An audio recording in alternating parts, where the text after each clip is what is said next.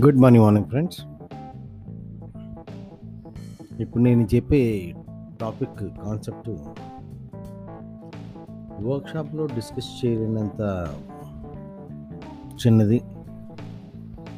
కానీ అసలు మీకు ఇన్ఫర్మేషన్ ఇవ్వకూడనంత ఇవ్వకుండా ఉండలేనంత పెద్దది. There is something called profit before business డబ్బు ప్రపంచంలో బిజినెస్ కంటే ముందు అంటే ఒక ట్రాన్సాక్షన్ ఒక వ్యవహారం ముగిసేసరికి మన లాభ స్థాయిలో లాభాలు పొందే స్థాయిలో ఉండటం అనేది అప్పుడప్పుడు మన జీవితంలో ఆకస్మికంగా సంభవిస్తూ ఉంటుంది. అలా అప్పుడప్పుడు ఆకస్మికంగా సంభవించినప్పుడు ఎవరైతే తయారుగా ఉంటారో వాళ్ళ అవకాశాన్ని అందిపుచ్చుకుంటారు. ఆ అవకాశాన్ని అందిపుచ్చుకున్న తర్వాత చూసే వాళ్ళకి వాళ్ళు చాలా లక్కీ ఫిరోస్ వాళ్ళు చాలా లక్కీ అందుకే అలాంటి అవకాశాన్ని అందుకోగలిగారు లేదా వాళ్ళకి అది దక్కింది అనుకుంటారు. వాళ్ళు అట్లా లక్కీ అవ్వటం అనే దానికంటే నేనేమంటాను వాళ్ళు తయారుగా ఉన్నారు అనేది కరెక్ట్ వర్డ్ అంటాను లైక్ సే ఫర్ ఎగ్జాంపుల్ ఒక అతను కొత్త కారు కొన్నాడు. బ్రహ్మాండంగా చాలా ఇష్టపడి ఓ పది పదిహేను లక్షలు పెట్టి కొత్త కారు కొన్నాడు. కొత్త కారు కొన్న రెండు మూడు నెలల్లో తనకి ఫారెన్ వెళ్ళాల్సి వచ్చింది లేదా ఇంకేదో అత్యవసరంగా అవసరపడి ఆ కార్ని అమ్మేయాలనుకుంటాడు. రెండు మూడు నెలల్లో తను ఎక్కువగా తిరిగి ఉండడు. కానీ కారు కౌంటింగ్ వచ్చేసరికి అది సెకండ్ హ్యాండ్ కార్ కిందకి లెక్క. అలాంటప్పుడు ఎవరైతే ఆ కార్ని అందుకోగలుగుతారో వాళ్ళు చాలా అదృష్టవంతులని చెప్పుకోవచ్చు. అంటే రెండు రెండు మూడు నెలల తేడాలో సెకండ్ హ్యాండ్ రేటుకి ఆ కార్ వస్తుంది. డెఫినెట్గా కొంత బెటర్ బెటర్ ఆప్షన్కి వస్తుంది. అలాగే కొంత కొంతమంది ఉంటారు. వాళ్ళు ఇంట్లో కొత్త టీవీ కొన్న తర్వాత ఓ రెండు మూడు నెలలకి ఇల్లు ఖాళీ చేయాల్సి రావడం వేరే ఊరికి ట్రాన్స్ఫర్ అవ్వడం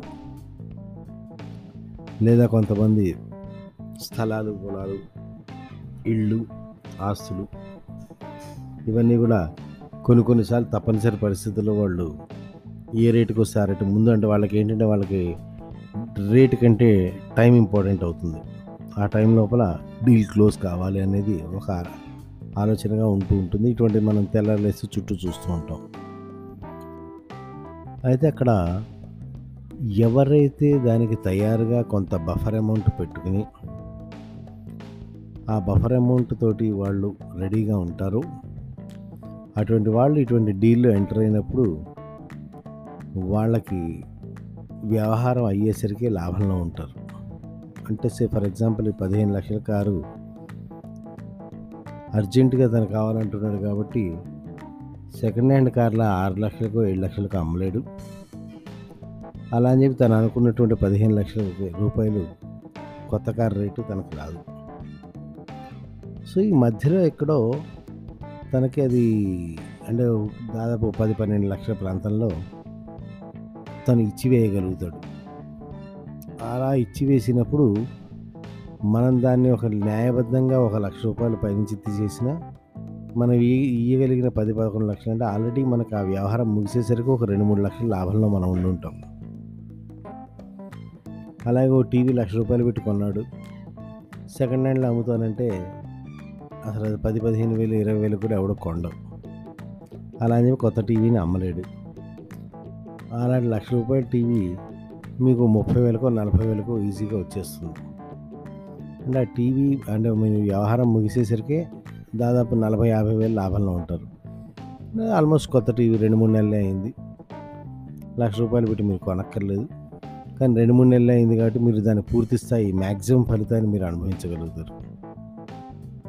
ఇలాంటి ప్రాఫిట్ బిఫోర్ బిజినెస్ జరగాలంటే అలాంటి వాటికి మనం అందుకోగలగాలంటే మనం ఇటువంటి వాటిని ఆర్థికంగా ఆకస్మిక లాభాలు అంటారు ఈ ఆకస్మిక లాభాలకి మనం కొంత బఫర్ అమౌంట్తో రెడీగా ఉండాల్సింది. అలా రెడీగా ఉన్నప్పుడు అసలు వే ఆఫ్ థింకింగ్ ఆ కాన్సెప్ట్ ఆఫ్ థింకింగ్ ఏంటి అనేది నేను రేపటి ఎపిసోడ్లో చెప్తాను. అప్పటి వరకు ఇది ఆలోచిస్తూ ఉండండి. Have a great day.